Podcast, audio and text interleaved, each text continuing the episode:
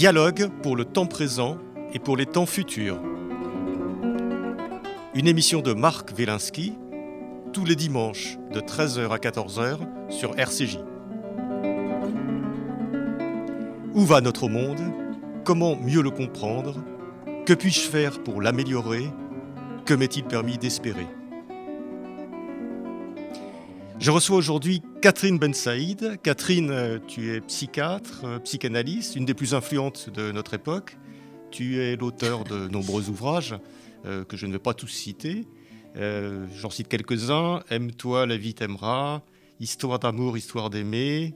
Je t'aime, la vie. La musique des anges. Libre d'être femme. Et tu as fait paraître il y a quelques semaines aux éditions Philippe Ray un livre dont le titre est L'amour plus fort que ta peur. Euh, alors dans cet ouvrage, à partir de cas concrets, tu analyses ces peurs, ces peurs qui nous empêchent de vivre, la peur de passer à côté de son existence, euh, la peur d'aller de l'avant, la peur d'échouer, la peur de ne pas être aimé, la peur d'aimer aussi parfois, on le verra. Euh, tu montres qu'il est possible de se départir de ces peurs, souvent envahissantes, parfois paralysantes. Et le chemin que tu nous indiques, c'est l'amour l'amour de l'autre, euh, l'amour de soi, l'acceptation de ce que nous sommes. Euh, mais euh, avant d'aborder tous ces sujets, il y a une question que je voudrais te poser. Nous, venons de clore une année 2020 qui a été une année très très particulière, très lourde, où nos vies se sont figées d'une certaine façon du fait de la pandémie mondiale. Et quelles conséquences, selon toi, aura eu cette année 2020 sur notre psyché, comme disent les psys, ou sur notre âme, ou euh, sur notre vie. Qu'est-ce que ça aura changé, Catherine? Les conséquences, c'est difficile déjà de, dire quelles sont les conséquences. Je peux déjà commencer par euh, une année effectivement exceptionnelle. Ce que j'ai vécu, et nous sommes nombreux à avoir vécu, ce sont des expériences euh, nouvelles. Personnellement, je n'avais jamais vécu ni confinement, ni couvre-feu, ni autorisation de sortir, ni euh, toutes ces privations de liberté. Et c'est quelque chose de très nouveau. C'est vrai que c'est une année. C'est difficile de, faire déjà le point parce qu'on est un peu dedans pour l'instant. Euh, l'année n'est pas terminée et, et l'expérience, je dirais, on l'a subie Parfois, ça me fait penser à cette expérience un peu difficile, hein, à, même à mentionner. Euh, je ne sais pas si tu en as entendu parler de la grenouille. Euh, oui, mais tu peux peut-être nous redire ce que c'est que cette expérience de la grenouille. C'est-à-dire que la grenouille, si on la plonge dans une eau chaude, euh, brûlante, elle saute et elle s'en va. si on la met dans une eau tiède qu'on fait chauffer progressivement, elle trouve ça même au début plutôt agréable et elle risque de s'y installer et d'y rester. Et j'ai un peu. C'est-à-dire qu'elle s'habitue peu à peu. C'est-à-dire qu'elle s'habitue, elle s'endort et elle meurt. Elle meurt. Ou une part d'elle meurt. Et il faudrait faire attention à pas être totalement bouilli, euh, parce que c'est un peu ce qui arrive. C'est-à-dire que ce qui est inimaginable, mais inimaginable, pour nous, euh, ne serait-ce que l'année dernière, euh, est devenu un fait accompli, répété, on sait, l'adaptation de l'être humain est quelque chose d'assez, d'assez extraordinaire, avec ses bons aspects. C'est-à-dire, je pense que chacun, à sa façon, s'est adapté pour trouver aussi, je veux dire, ce qu'il y a de plus de vivant encore en lui, de dément, de créatif. Mais, mais c'est, on, est, on est un peu empêché. Nos élans sont arrêtés. Et je dirais qu'il y a une immense fatigue. On est fatigué d'être enfermé, fatigué d'être limité, fatigué de voir tous les projets annulés, tout ce qui nous permettait de, de nous nourrir de, dans la relation à l'autre. La relation à l'autre, on ne peut pas vivre sans la relation à l'autre. Et alors, les vies en plus, on ne va pas parler d'une année 2020 en la généralisant trop, parce que euh, le nombre de personnes, euh, c'est autant de situations vécues. Je veux dire, la situation vécue, c'est autant de personnes c'est complètement différent euh, euh, avec des personnes qui ont perdu leur travail ou qui, euh, ou qui continuent à travailler, qui ont des passions, qui vivent en famille, qui vivent dans des petits logements, qui vivent au bord de la mer ou à la campagne. Enfin, je veux dire, c'est complètement différent. Ce qu'il y a en commun, je dirais, c'est petit à petit des contraintes des, et surtout la peur. C'est pour ça que je, trouve que ce livre qui, a été publié l'année dernière est d'actualité. Le titre est d'actualité. Vraiment, l'amour plus fort que ta peur. Et si j'avais un message euh, ce matin, c'est celui-ci. Euh, la peur peut tuer et, l'amour nous donne la vie. Donc il faut faire très attention à trouver un équilibre entre, entre la peur et l'amour. Alors dans ce livre, il y a des têtes de chapitres et à chaque fois, c'est une, phrase, comme une phrase qu'on se dit à soi-même, une phrase qui a tendance à, qu'on a tendance à croire et qui parfois nous pourrit l'existence. Par exemple, je me sens coupable d'exister, je crains de m'aventurer, j'ai peur de réussir, j'ai peur de ne pas être à la hauteur, je n'ai pas le désir de vivre, ma mère ne m'aime pas. Dur. C'est, alors qu'est-ce que c'est? Est-ce que ce sont des, c'est des, c'est des phrases qui reviennent? C'est un jugement sur soi-même? Qu'est-ce que c'est que ces, phrases? Bah, J'ai une certaine continuité dans, mes écrits, hein, puisque Aime-toi, la vie t'aimera était mon premier livre. Et finalement, c'est encore une façon de, dire aux autres, à l'autre, euh, aime-toi. Et aime-toi de cet amour euh, inconditionnel. C'est-à-dire, on peut s'aimer sans être quelqu'un de parfait, justement sans condition. La plupart du temps, les éducations, c'est je t'aimerais si si tu travailles mieux, si tu es une, petite fille sage, si tu es un garçon euh, bien élevé, si, si, si, etc. Et, et on, est, on est tellement conditionné qu'on a l'impression qu'il faut toujours en faire plus et, pour être aimé. D'autant plus euh, certaines éducations ou certaines familles où les enfants n'ont pas été désirés. Après, on ne sait pas dans quelle mesure on l'a été et de quelle façon. Euh, et puis, on sait très bien que des enfants qui n'ont pas été désirés, ils, finissent par être de magnifiques cadeaux pour les parents et, très aimés. Mais cette sensation que notre existence a été désirée par d'autres et qu'elle est accueillie et acceptée n'est pas quelque chose de donné pour tous, loin de là. Le, premier euh, chapitre, euh, j'ai entendu le mot coupable, effectivement. Et en ce moment, je dirais que la, difficulté, c'est que euh, nous nous sentons coupables. Nous, la culpabilité. Coupable de quoi? Coupable de tout, coupable éventuellement si on veut un peu plus de liberté, si on effectivement si on fait tomber un peu son masque, si euh, son masque dans tous les sens d'ailleurs, c'est intéressant le masque, euh, de d'être euh, d'être de, bah, de d'être un mauvais citoyen ou un mauvais. La pire des culpabilités, je crois, cette année, c'est tous ceux, les petits enfants et les enfants, qui ont eu très peur d'être coupables de la mort carrément, je veux dire, de leurs parents ou, euh, ou de leurs grands-parents. Ce qui, est, ce qui est la pire chose qui soit. Savoir que parce qu'on s'amuse, euh, on, risque de contaminer euh, en rentrant chez soi sa mère et de la faire mourir. C'est pas seulement la contaminer, elle peut être malade. Bon, après tout, quand on avait la grippe ou, les, toutes les, les, infections saisonnières, on pouvait les transmettre. On n'avait pas cette terreur de faire mourir. C'est pas pareil de rendre malade. Et on faisait attention. Cela dit, voilà, il faut faire attention, c'est tout à fait justifié. Mais cette culpabilité est quelque chose de, de, de terrible. Je pense qu'on a passé un seuil cette année dans, le, dans la culpabilité, dans la culpabilisation? C'est vrai que quand on est dans la rue, par exemple, moi ça m'arrive de, de, de, ne pas mettre mon masque euh, parce que j'ai oublié, et on a immédiatement, alors ça dure quelques secondes, on a le regard des autres sur soi qui fait qu'on immédiatement, on se dit voilà, j'ai oublié, qu'est-ce, qui se passe? J'ai oublié quelque chose. J'ai, j'ai pas mon masque. C'est une espèce de, vision collective euh, culpabilisante d'une certaine façon. Oui, exactement. C'est qu'il y a le regard. Alors là, c'est, quelque chose dont on parlera, mais effectivement, cette euh, culpabilité par rapport aux autres de ne pas bien faire, que l'on a déjà depuis tout petit, c'est comme si elle était renforcée. Euh, ne serait-ce que d'avoir une autorisation pour sortir, d'avoir bien pensé à l'apprendre, d'avoir bien pensé à, mettre son masque, euh, de bien penser à vérifier l'heure, c'est quelque chose qu'on ne connaissait pas. Bon, après, on, l'a dans, dans des tas d'autres domaines. Mais c'est augmenté en ce moment. Et, et, je dirais dans le mot coupable, il y a le mot coupé. Et ce qui pourrait être inquiétant, c'est d'être coupé de la vie, coupé de ce qui donne envie de vivre toutes ces choses qui s'annulent, toutes ces choses qui sont empêchées de se retrouver, de rire, de faire la fête, de danser. Euh, enfin, on peut rire, mais on ne voit pas rire. Comment? On ne voit pas rire, on ne voit On ne voit pas rire, ça aussi, c'est tellement important euh, de sourire.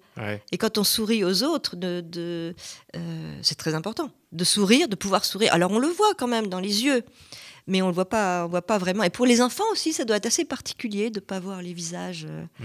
de leurs professeurs. Pour les enfants, ça doit être quand même très, particulier. Pour les petits, c'est ça. Je, pense qu'à tous les âges, euh, il y a pu avoir des difficultés. Hein, du, bébé qui. Euh, bon, que le bébé, quand il est seul avec sa mère, bien sûr, il voit ses yeux et, sa bouche. Euh, mais c'est parfois, il peut être gardé, ou même à la naissance, finalement, on demande à la mère d'avoir d'avoir un masque.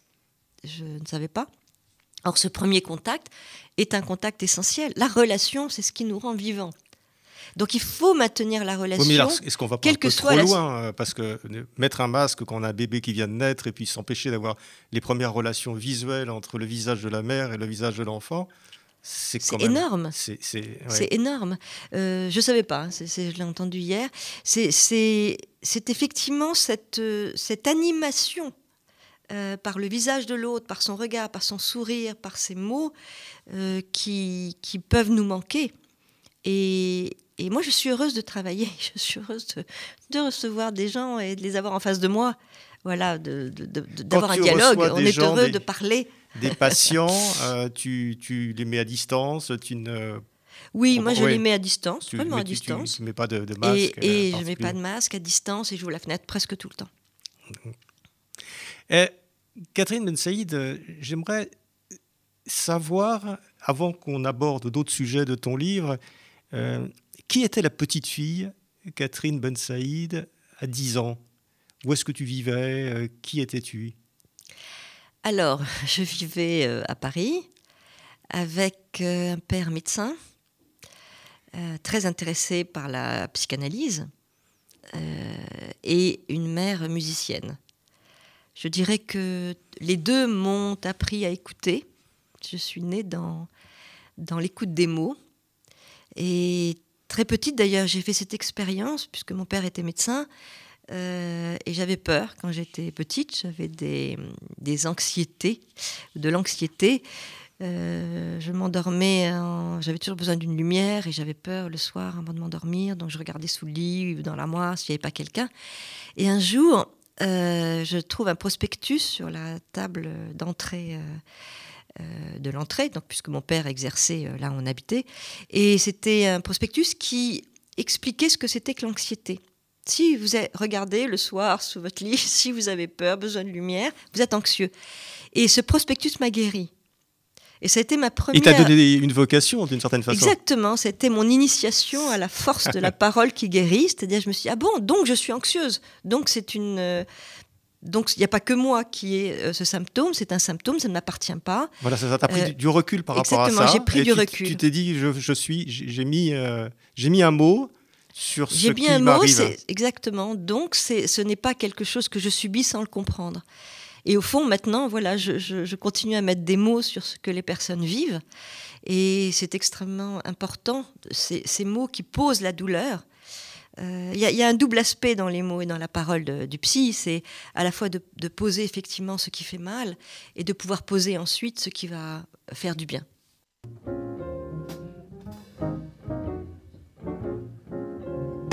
Heaven, I'm in heaven, and my heart beats so that I can hardly speak. And I seem to find the happiness I see when we're out together, dancing cheek to cheek. Yes, heaven, I'm in heaven, and the cares that hung around me through the week seems to vanish like a gambler's lucky streak. When we out together, dancing cheek to cheek. Oh, I'd love to climb to mountain, reach the highest peak, but it doesn't thrill me half as much is dancing cheek to cheek. Oh, I'd love to go out fishing in a river or a creek, but I don't enjoy it half as much as dancing cheek to cheek. Now, Mama, dance with me. I want my arms about you, the charms about you will carry me through. Yes, heaven. I'm in heaven. And my heart beats so that I can hardly speak. And I seem to find the happiness I seek when we out together, dancing cheek to cheek. Take it, Ella, swing it. Heaven, I'm in heaven, and my heart beats so that I can hardly speak. And I seem to find the happiness I seek when we're out together, dancing cheek to cheek. Heaven, I'm in heaven, and the cares that hung around me through the week seem to vanish like a gambler's lucky streak when we're out together dancing cheek to cheek. Oh, I love to climb a mountain and to reach the highest peak, but it doesn't thrill me half as much as dancing cheek to cheek. Oh, I love to go out fishing in a river or a creek, but I don't enjoy it half as much as dancing cheek to cheek. Come on and dance with me. I want my arm about you, the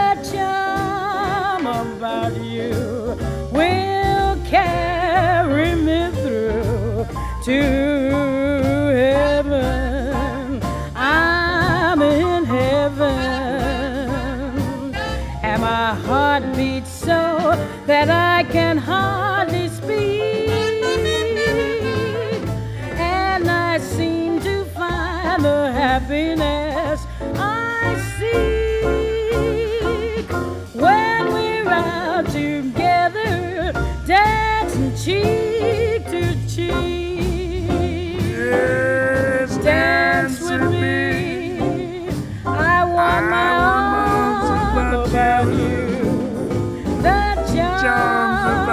charm about you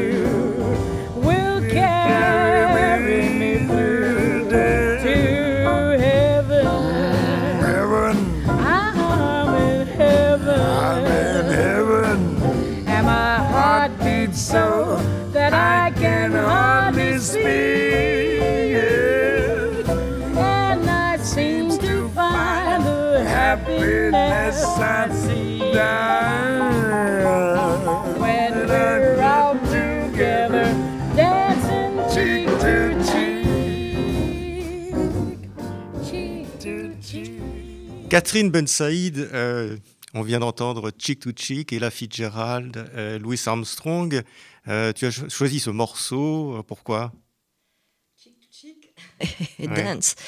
Parce que c'est, tu disais, c'est un peu nostalgique quand on écoute cette chanson, doublement nostalgique en ce Doublement moment. en ce moment, parce que Chick Voilà. to Chick, c'est ce qu'on a, pas- c'est ce qu'on a plus le droit de faire. quoi. Exactement. ouais. Et, et, euh, je reçois pas mal de vidéos de danse en ce moment. Je sais pas si Ouais. tu as reçu. C'est très beau d'ailleurs, Oui. des, dan- des danseurs qui, qui, euh, qui dansent sur, euh, sur un immeuble à, à New York. Ouais.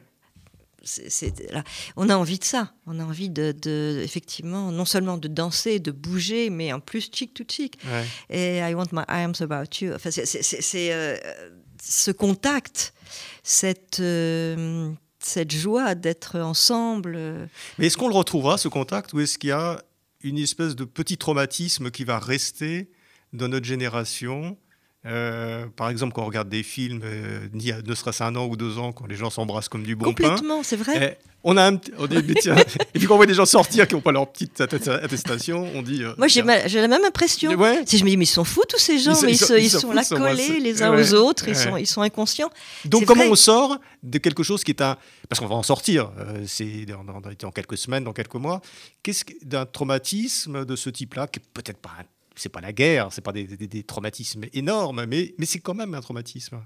Je ne sais pas. Ouais, Je- tu sais parfois, pas. effectivement, quand j'ouvre la porte et je recule systématiquement quand quelqu'un arrive pour le laisser passer, je me dis ce mouvement de recul euh, par rapport à l'autre, cette distance nécessaire, petite parano qui s'installe dès que l'autre s'approche oui. trop. Euh, et alors, peut-être que ça, ce sera différent selon, selon les personnes. Ceux qui ont, euh, je veux dire, la distanciation facile et la peur de l'autre, peut-être garderont, euh, garderont ce mouvement. Moi, je crois que, on l'a vu même après euh, le premier confinement. Je, je crois qu'on est finalement, cet été, on a vécu à peu près normalement. Ouais. Euh, donc, je veux dire, je crois qu'on est capable. Les gens ressortiront dans les terrasses de café. Et euh, je veux dire, c'est là, c'est dans nos gènes, c'est dans, Mais aura notre façon de vivre. quand on rencontre une personne pour la première fois et qu'on va l'embrasser, parce qu'on se dira comment, comment est-ce qu'elle va recevoir Mais ça. c'est effectivement, ce... même serrer la main.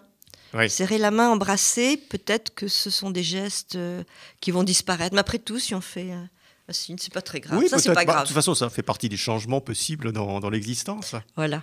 Mais c'est vrai que là où il y a une souffrance, c'est les personnes âgées qui peuvent pas avoir leurs petits-enfants, qui peuvent pas les prendre dans les bras. Ça, c'est très dur quand même. Les, les, les, les personnes qui peuvent plus recevoir.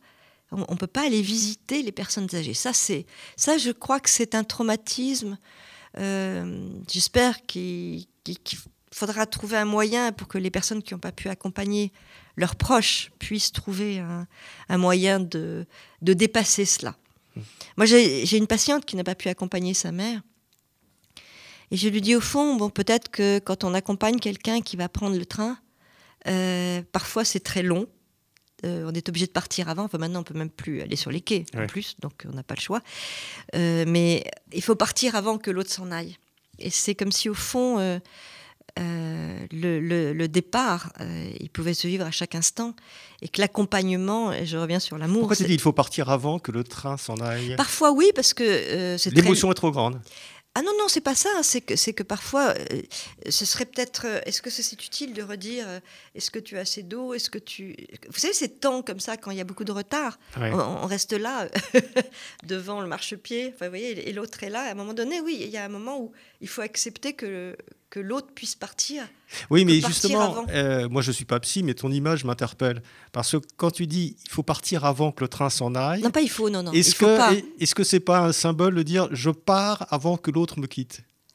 Euh, non, non, c'est pas de façon absolue. Il faut rien du tout. Non, non. Non, il faut rien. Il n'y a pas d'il-faut. Je veux dire, quand on peut accompagner être là, c'est extrêmement important. Et même accompagner quelqu'un, euh, je veux dire, pour n'importe quel départ et, et- et l'accompagner jusqu'au bout.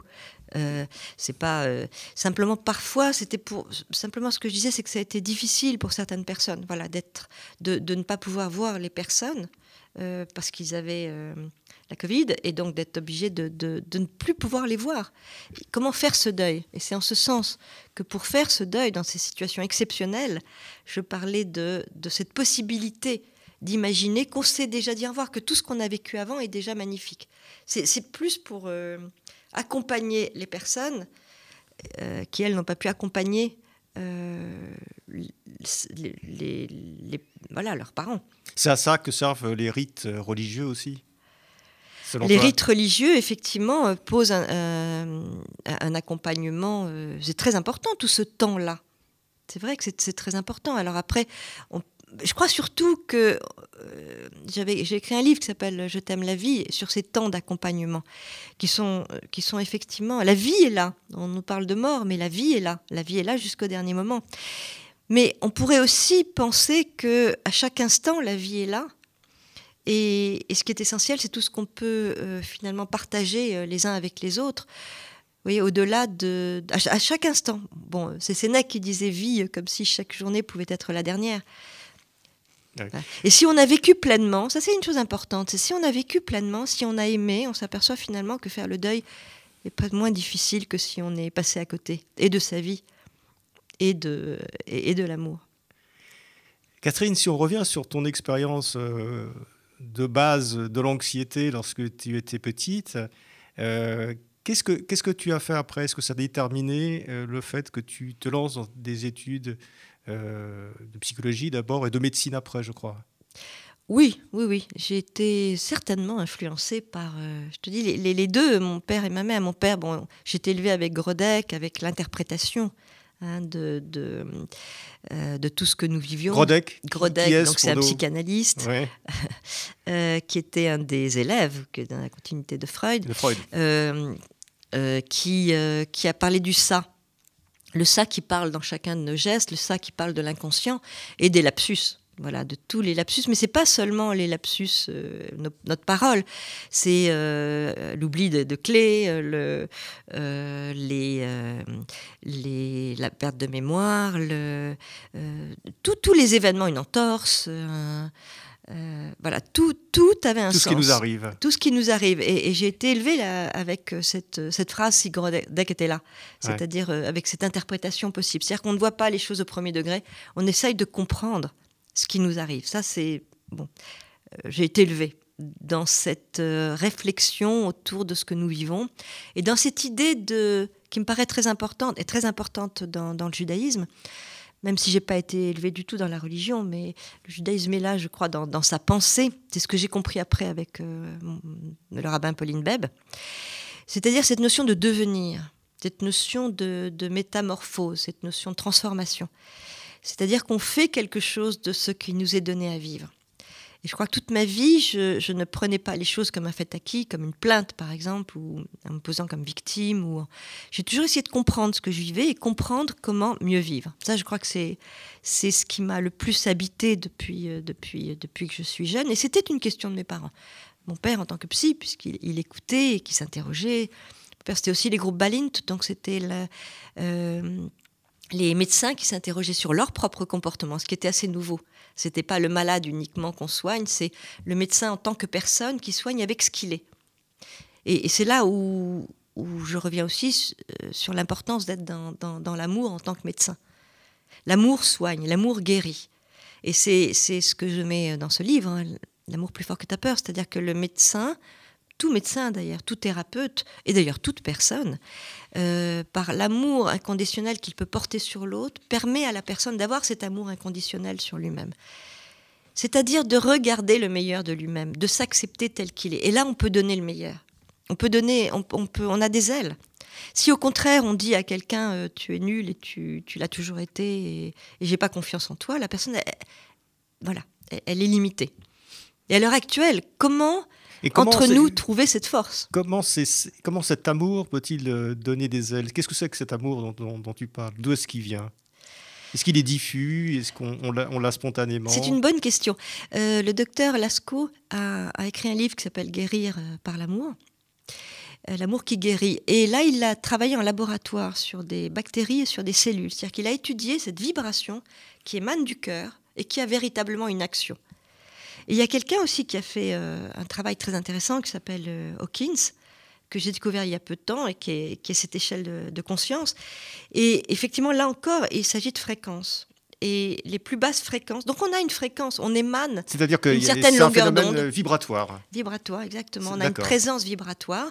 Et, ça, c'est quand même très intéressant parce qu'on sait que c'est ce qu'il est dit, hein, que le virus serait, aurait une fréquence de 5, 5 à peu près. Et que si on dépasse une fréquence de 25, euh, on serait, euh, le virus ne pourrait pas nous atteindre. Sachant que quand on a peur, alors c'est la honte, la culpabilité, la peur, c'est les plus basses vibrations, euh, qu'on monte à peu près au niveau de 200 dans, quand on a du courage. Et l'amour inconditionnel serait euh, autour de 1000, mais même des êtres initiés, c'est 700. Même quand on a euh, tout simplement des pensées d'amour inconditionnel, on serait autour de 250. Donc une prière d'amour pour les autres, ça nous, nous monte très haut en vibration, ça nous protégerait bien du virus. Et surtout, si tout le monde pouvait, euh, je dirais, si on donnait un horaire, je dirais, ce serait bien finalement euh, euh, mondial ou déjà autour de nous pour prier en même temps, pour méditer en même temps. Alors cette énergie, elle vient du cœur, effectivement. Elle peut se, je dire, elle peut se mesurer. c'est une énergie qui. Alors, on peut tout simplement faire une méditation en, imaginant avoir de la lumière dans notre cœur. C'est tout. On, ne pense qu'à ça. Poser de la lumière là. Euh, imaginer la lumière qui est à l'intérieur de nous, que l'on reçoit que l'on diffuse. On peut le faire aussi euh, face à face avec quelqu'un, euh, en, en s'envoyant de la lumière. Et cet amour-là, c'est un amour. euh, alors,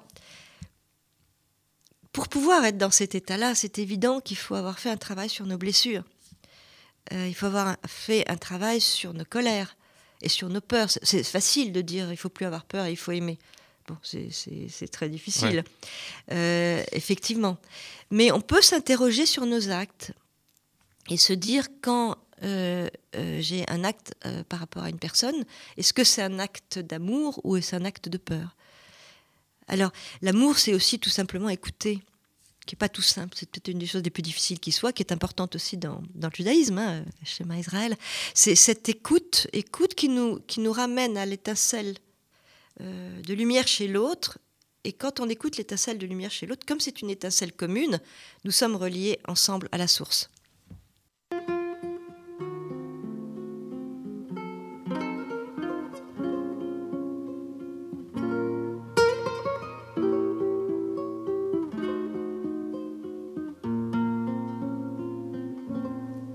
Gracias a la vida que me ha dado tanto, me dio dos luceros que cuando los abro, perfecto distingo lo negro del blanco y en el alto cielo su fondo estrellado y en las multitudes el hombre que yo amo. Gracias a la vida que me ha dado tanto, me ha dado el oído que en todo su ancho graba noche y días, grillos y canarios, martillos, turbinas, ladridos, chubascos y la voz tan tierna de mi bien amado. Gracias a la vida que me ha dado tanto, me ha dado el sonido y el abecedario, con él las palabras que pienso y declaro, madre, amigo, hermano y luz alumbrando la ruta del alma del que estoy amando.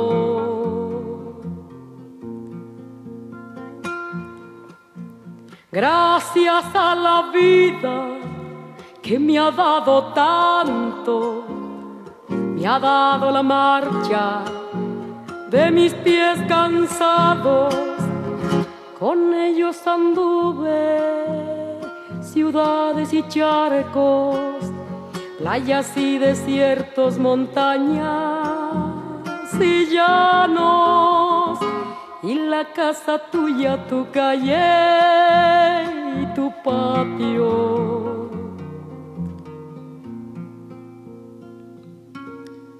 Gracias a la vida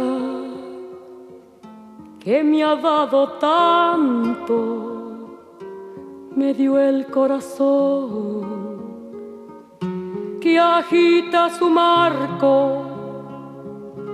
Cuando miro el fruto del cerebro humano, cuando miro el bueno tan lejos del malo, el fondo de tus ojos claros.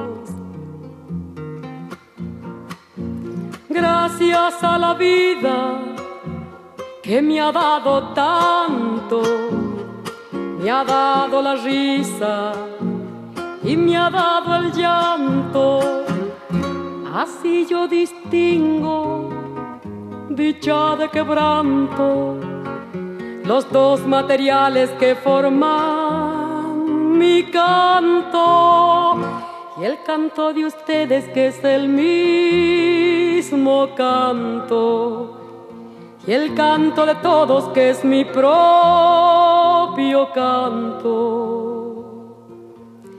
Gracias a la vida.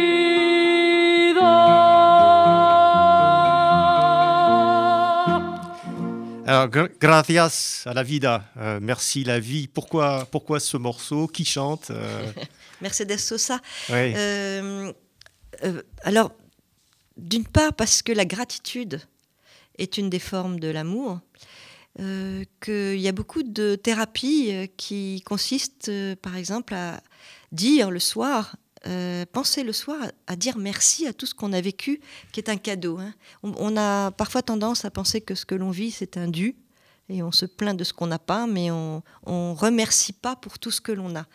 Et faire cette expérience vraiment le, soir, de se dire voilà merci, merci à cette personne que j'ai rencontrée, merci à ces paroles partagées, merci. On a énormément de cadeaux, mais on n'en a pas toujours conscience. Et cette gratitude est un acte d'amour. Donc c'est un acte de soin aussi pour soi et pour les autres. Euh, par ailleurs, c'est une expérience euh, personnelle. C'est euh, au moment où ma mère était allait partir. j'ai eu le rabbin Pauline Beb au téléphone et elle me dit, tu sais, parfois il faut partir, justement. Tiens, ça rejoint ce qu'on a dit tout à l'heure. Il faut partir avant que l'autre parte. Parce que, et elle me cite cette, euh, cette histoire, c'est un rabbin qui voulait mourir et puis tout le monde était là euh, à côté de lui, euh, finalement l'empêcher de partir. Et une servante entre dans la pièce, cache une cruche et l'attention est portée sur la cruche et le rabbin a pu partir. Et elle me raconte cette histoire l'après-midi, donc elle est quand même. Elle ne savait pas du tout où j'en étais, hein, de, de- ni l'état de ma mère. Comme quoi, bon, il y a quand même quelque chose de- d'une intuition très forte. Et le soir, je comprends qu'il faut partir et je pars avec des amis et cet ami chante Gracias a la vida. Et ma mère est partie euh, dans la nuit. C'est c'est ça qui est. Voilà, La donc c'est c'est à la fois un hymne à, à la vie, bien sûr, bon, et euh, à l'amour, et ce souvenir ou d'accompagnement euh, et d'acceptation, là encore, que, que l'autre parte, parce que la vie avait... euh, oui, on, accepte qu'une journée se termine parce qu'elle a été belle. On est, on est tout le temps finalement euh, dans une évolution où apprécier ce qui a été vécu nous permet d'avancer. Beaucoup de gens ont peur de l'avenir. Qu'est-ce qui va se passer Comment en, même temps, c'est essentiel, c'est l'instant présent. En ce moment, moi, ce qui m'aide, hein, c'est vraiment d'être dans l'instant présent. Et qu'est-ce que je peux chaque jour trouver qui va me, me faire du bien et faire du bien aux autres? Et cette, cette gratitude dont tu parles, en fait, c'est pas la gratitude morale qu'on a l'habitude de- de- d'avoir euh, ou, à laquelle on a l'habitude de penser. C'est autre chose, c'est une gratitude vitale. Oui, c'est une gratitude de, de- effectivement. Euh, alors, pour revenir à cette année, euh, dans le premier confinement, euh, j'ai- il y a eu cette gratitude vis-à-vis de, tous les euh, infirmiers et tout le personnel médical. Euh, c'était beau, c'était magnifique finalement de se retrouver pour dire merci. Et autour de ce merci, il y avait une façon d'être ensemble. Je dirais l'amour euh, fédère, euh, la peur sépare. Et donc c'était aussi, euh, pendant le premier confinement, euh, il y avait l'essentiel qui est apparu. Hein, dans, les vidéos, Euh, les gens sont partis aussi vivre dans la nature, on pensait au monde d'après, euh, la sobriété heureuse, hein, euh, dans par Pierre Rabhi, c'était tout d'un coup, où est l'essentiel? Et d'une certaine façon, cet arrêt par rapport à cette frénésie de consommation n'était pas une mauvaise chose à ce moment-là. D'ailleurs, ça a été dramatique pour beaucoup, il ne faut pas l'oublier, mais ça a été aussi un moment d'ouverture pour beaucoup. Il y avait quelque chose dans l'air qui était incroyable. Il y avait, euh, je veux dire, le fait que les animaux pouvaient envahir la ville. Moi, j'ai pris des photos de Paris, c'était un, c'était bon, euh, ce vide qui n'est pas du tout le cas maintenant, je trouve plutôt triste. Était quelque, euh, la scène était miroir, c'était magnifique. Le, ciel était présent pendant ce temps-là et et l'essentiel, si je puis dire. Euh, donc ça fait partie de cette gratitude. C'est-à-dire la gratitude, ça peut être de voir une fleur. Tout d'un coup, il y a des personnes qui ont vu que sur leur balcon, il y avait quelques fleurs et c'était déjà magnifique, que les oiseaux pouvaient venir, c'était le printemps. On a vu aussi que le printemps pouvait exister indépendamment de tout ce qui se passait. Et c'est une gratitude. C'est une gratitude de la vie qui existe, euh, quoi que nous fassions. Il faut la regarder. Alors, si, on revient sur sur l'amour, euh, sur l'amour vibratoire, je trouve que c'est très intéressant parce que tu nous dis qu'il y a des niveaux de vibration et plus on est en amour d'une certaine façon, plus on vibre, euh, notre vibration est haute, c'est bien ça que j'ai compris, et plus on est protégé, plus on est fort d'une certaine façon. Oui, il y a, justement cet homme, David Hawkins, il parle du pouvoir par rapport à la force. Alors j'ai pas lu son livre que je lirai avec plaisir, euh, mais si j'ai bien compris, euh, le pouvoir, c'est ce qu'on a en amont. On a un pouvoir. Hein. Euh, la vie nous donne un pouvoir. C'est cette puissance. Cette puissance aussi qu'on découvre, euh, je dirais, dans les expériences chamaniques. Cette puissance qui est en nous. Et dans beaucoup d'arts martiaux, on, découvre cette force qui est là et, qu'on a du mal parfois à, libérer. Et c'est pour ça que le mouvement même libère cette force. Le mouvement est nécessaire. Et donc le, j'en étais, oui, ce qu'il dit, c'est que effectivement, ce pouvoir est important et c'est pas la force. Il ne faut pas y aller en force. Ouais. Il faut retrouver. Un intérieur. Voilà, il faut retrouver ce pouvoir qui est en nous et ce pouvoir qui est un pouvoir d'amour, qui est un pouvoir de don, qui est un pouvoir de pardon, euh, dit de manière très euh, sans, être religieuse. Hein. Euh, c'est une énergie qui est une énergie de vie essentielle. Et Quelqu'un me disait euh, il n'y a pas longtemps, euh, finalement, le Dieu est paix et amour. Et Dieu, il est pour tous. C'est la paix, la paix et la joie, je veux dire, qui sont euh, l'émanation du divin, de la source du vivant.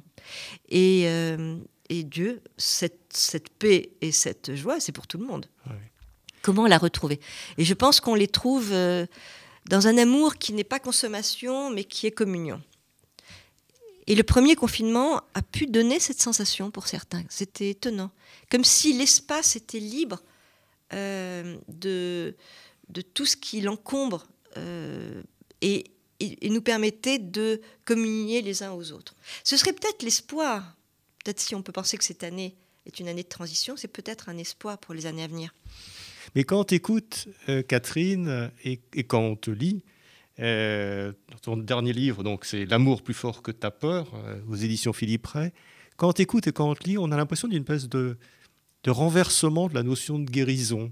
C'est-à-dire que on ne, on, ne, prend pas la guérison comme je suis malade, j'ai quelque chose qui ne va pas, je vais essayer de le soigner, etc. Il y a une espèce de prise de distance par rapport à ce dont je souffre, une prise de distance par rapport à ce dont j'ai peur, et le, boulot, d'une certaine façon, c'est de, de, renforcer euh, cette vibration intérieure, de la faire monter en puissance pour justement qu'on soit plus fort par rapport à, cette, à ces peurs, etc. Est-ce que, j'ai bien compris Est-ce que c'est ça? Oui, et c'est l'immunité. Et je trouve justement, et je suis surprise euh, dans tous les discours médicaux qu'on parle si peu de l'immunité. On en parle hein, en, en off, si je puis dire. C'est que moi, je reçois énormément de vidéos, mais c'est des médecines parallèles. Mais l'immunité est essentielle. Pourquoi on dit pas, on n'a pas dit même tout simplement en termes de vitamine C, vitamine D, euh, zinc, etc., que c'est essentiel. C'est immunité. Vitamine... Euh. Et l'immunité, elle est liée effectivement à, au mouvement. C'est là où je trouve que euh, on peut se poser des questions. Dans tous les cas, voilà, je, je, suis un peu triste, on va le dire comme ça, un peu étonnée. Bon, que ce qui est mis en avant dans les médias, ce soit à ce point la peur. C'est quand même, si on a un minimum de connaissance de l'être humain, je veux dire, la, vie morale, la vie affective est extrêmement importante. C'est le meilleur médicament. Donc, cette façon de d'asséner la peur et la menace euh, et la culpabilité, je veux dire, bon, et nous empêcher de nous aimer. Alors, je ne le dis pas comme, euh, effectivement, euh, bon, je pense que ces décisions, elles ont leur sens et on ne rentre pas dans, ce débat. Mais euh, c'est vrai que, oui, j'ai envie, à ma façon, de changer ce discours-là. Et ça s'applique aussi à un autre phénomène qui est assez euh, fréquent à notre époque, euh, qui est le discours sur les victimes, la victimisation, c'est-à-dire les minorités qui ou, ou, autres qui se présentent, euh, ou des catégories sociales, etc., qui se présentent comme victimes en permanence, et qui le sont, qui le sont probablement. Mais est-ce que c'est ce que tu nous dis, c'est pas une façon aussi de dépasser le discours sur la victime, c'est-à-dire oui, il y a ça, oui, j'ai eu ça, oui, euh, on me fait ce coup-là, mais d'une certaine façon, si je monte, si je monte en gamme d'une certaine façon dans ma vision de l'existence, euh, bah, je prends de la distance par rapport à ça et je le résous pas de la même façon que dans le combat, dans la haine. Oui, mais ça, on a beaucoup de, de discours, d'expériences, même des gens qui sont revenus des camps et qui n'ont pas développé la haine, euh, mais l'amour, Ouais. et qui ont trouvé une force justement de vie. Euh, en étant passé par la mort, parfois on peut, ou par la peur de la mort, par la proximité, on a as plus fréquenté peur. des gens qui ont eu cette expérience-là. hein. Oui, Tu as été ami avec des personnes, je crois, qui. oui, il y a une euh, femme qui s'appelle Magda Hollander-Lafont, Oui, que j'aime beaucoup et qui a écrit, Qui a écrit un un, livre un a qui s'appelle euh, voilà quatre petits bouts de pain et qui et en la côtoyant d'ailleurs en étant avec elle j'étais la voir à l'hôpital. Et c'était beau de la voir ne serait-ce qu'au quotidien parce qu'elle dit oh, regarde comme cette femme est gentille regarde comme cette infirmière est gentille regarde cette personne qui m'a apporté ça. Elle est Tu peux nous le rappeler en quelques mots son, son histoire pour qu'on comprenne bien la relation euh, que tu as eue avec elle et, ça, et, et, et ce que tu en as tiré, qui elle était exactement? Oui, alors euh, euh, Magda euh, s'est retrouvée très jeune dans, dans les camps et euh, elle, en est sortie. Euh, elle a mis du temps. Elle a mis du temps à effectivement euh, euh, retrouver ses. euh, comment dire le, Parce que c'est pas l'accueil n'a pas été toujours non, non très facile. Et elle a, elle a elle-même fait des études. pour être psy, enfin, dans tous les cas de- dans le domaine de l'enfance. Et ce livre, Quatre petits bouts de pain, c'est c'est une femme qui un jour lui donne quatre petits bouts de pain rassis Dans les camps. hein. dans les camps, effectivement, Ouais. qui va mourir et, qui lui dit tu vivras, tu es trop jeune pour partir, tu vivras. Et ce tu vivras euh, l'a accompagnée, lui a donné une force. Euh, il fallait effectivement qu'elle vive pour rendre, euh, pour éveiller les consciences. Et depuis, elle, elle va beaucoup dans les écoles, elle s'interroge sur l'origine de l'antisémitisme et elle pose des questions. Elle dit pas voilà il faut pas être antisémite, il faut pas penser que les juifs sont. Elle dit qu'est-ce que vous en pensez? C'est quoi pour vous être juif? Pourquoi tu dis ça? D'où ça te vient? Et, et elle, et elle instaure un dialogue. Elle l'a fait dans, dans beaucoup d'écoles. Voilà. Donc c'est cette euh, euh, et j'ai été très touchée effectivement par par sa parole. Ouais. Mais ça correspond un petit peu à cet aspect, euh, cet aspect vibratoire, c'est-à-dire une expérience qu'on- qui remonte d'une certaine façon et, que- et qui nous renforce. Oui. Alors, j'ai une question un peu pratique. Euh, pour vaincre ces peurs, pour, pour arriver à ces niveaux de conscience un peu euh, euh, qui nous mettent, non pas à l'abri, mais qui nous renforcent par rapport à l'adversité, est-ce qu'il faut faire une psychanalyse? Non, c'est pas obligé de faire une psychanalyse, mais je, dirais. Il n'y a pas que la psychanalyse, hein, puisque maintenant il y a beaucoup de thérapie. Mais ce qui est important, c'est d'être écouté, Euh, bien écouté. Et en ce sens, euh, c'est important aussi d'être touché. Il y a tout ce travail sur la mémoire cellulaire aussi qui est extrêmement intéressant.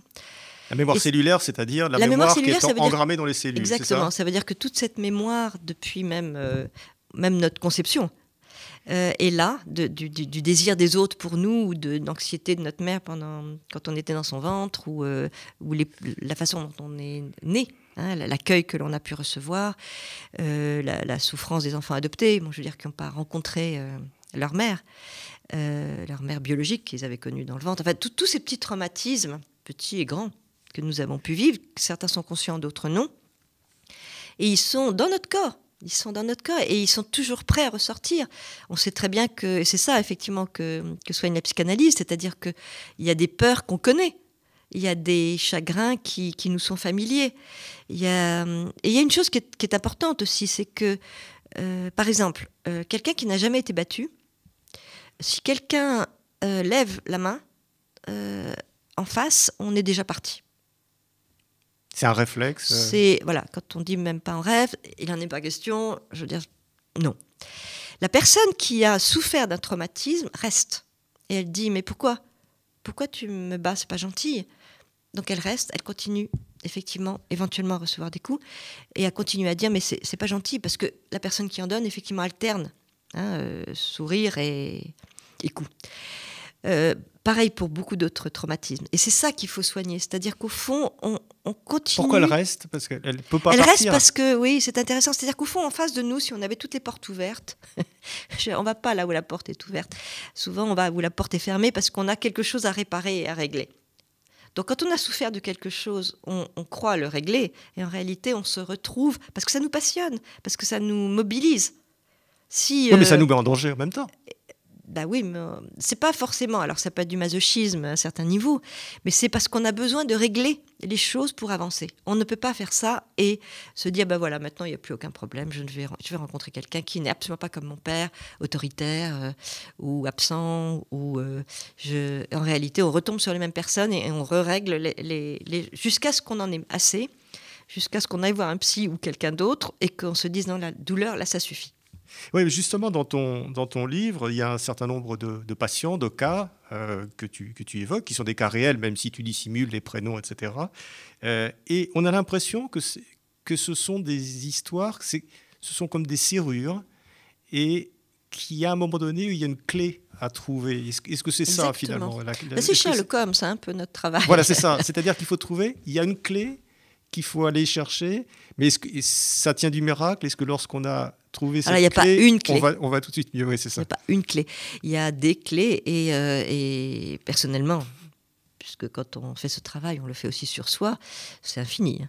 Donc il faut savoir que jusqu'à la fin de sa vie, on, on continue à découvrir des choses. On se dit, ah oui, tiens, c'est vrai. Des choses très très simples, ou même des choses évidentes que l'on peut euh, verbaliser et qui, n'étaient, qui, jusque-là euh, nous, nous enfermaient. C'est infini ce travail. C'est pas, c'est, en fait, c'est vrai que j'écoute et j'essaye, euh, dans les mots, par les mots, euh, de, de- trouver l'origine finalement de, de la douleur. Mais aussi, comme je dis tout à l'heure, c'est pas seulement poser la douleur, c'est poser aussi les mots de l'avenir, hein, les mots du possible. C'est qu'est-ce qui est possible? C'est pas seulement qu'est-ce qui est impossible et ce dont j'ai souffert. C'est qu'est-ce que je vais rendre possible. euh, parce que maintenant, quelle que soit d'ailleurs la situation, et ça c'est important de le dire, nous sommes enfermés, mais nous le sommes de façon inégale, et inégale dans notre intériorité. Ceux qui ont un monde intérieur, ceux qui ont des projets, ceux qui ont euh, une joie en eux, ceux qui ont euh, la possibilité de continuer à entrer en contact, finalement le, le font. Et ça c'est extrêmement important pour chacun de nous. Si on a un projet, euh, c'est si on a euh, des liens d'amour, c'est ce qu'il faut, euh, ce qu'il importe de sauvegarder. Catherine, est-ce qu'on est plus heureux maintenant, euh, à l'époque moderne, qu'autrefois? Tu ne sais pas.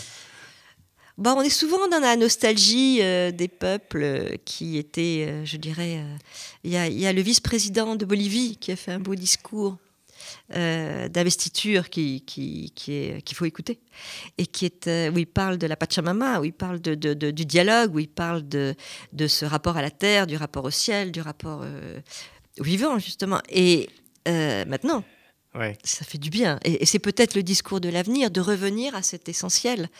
En ce sens, oui, là, on est peut-être plus heureux avec, euh, comment dire, en revenant à des choses, euh, à des choses simples, en revenant à, la sobriété heureuse, encore une fois, à cette, euh, qualité de vie. C'est quand Pierre Rabhi dit euh, j'étais le plus riche des hommes parce que j'étais dans un endroit où il y avait la beauté en permanence, le silence, la lumière, l'amour, l'amour des lieux, l'amour qui partageait. C'est vrai. Je veux dire, au fond, euh, euh, il y a une chose qui est importante dans ces vibrations, c'est que quand on atteint un, certain état vibratoire, on est dans la plénitude, et cette plénitude, elle nous rend, elle est, plénitude par définition, donc on n'a pas besoin d'accumuler des éléments extérieurs quand on a une richesse intérieure. Catherine Ben Saïd, merci. Merci d'être venue. Je rappelle le nom de ton dernier livre, hein, L'amour plus fort que ta peur, euh, aux éditions Philippe Ray. Merci. Merci, merci. À très bientôt, j'espère. C'était Pile Poule, une émission de Marc Wielinski, que vous pouvez retrouver en podcast sur le site de Radio RCJ et sur les différentes plateformes, ainsi que sur YouTube. À dimanche prochain, 13h.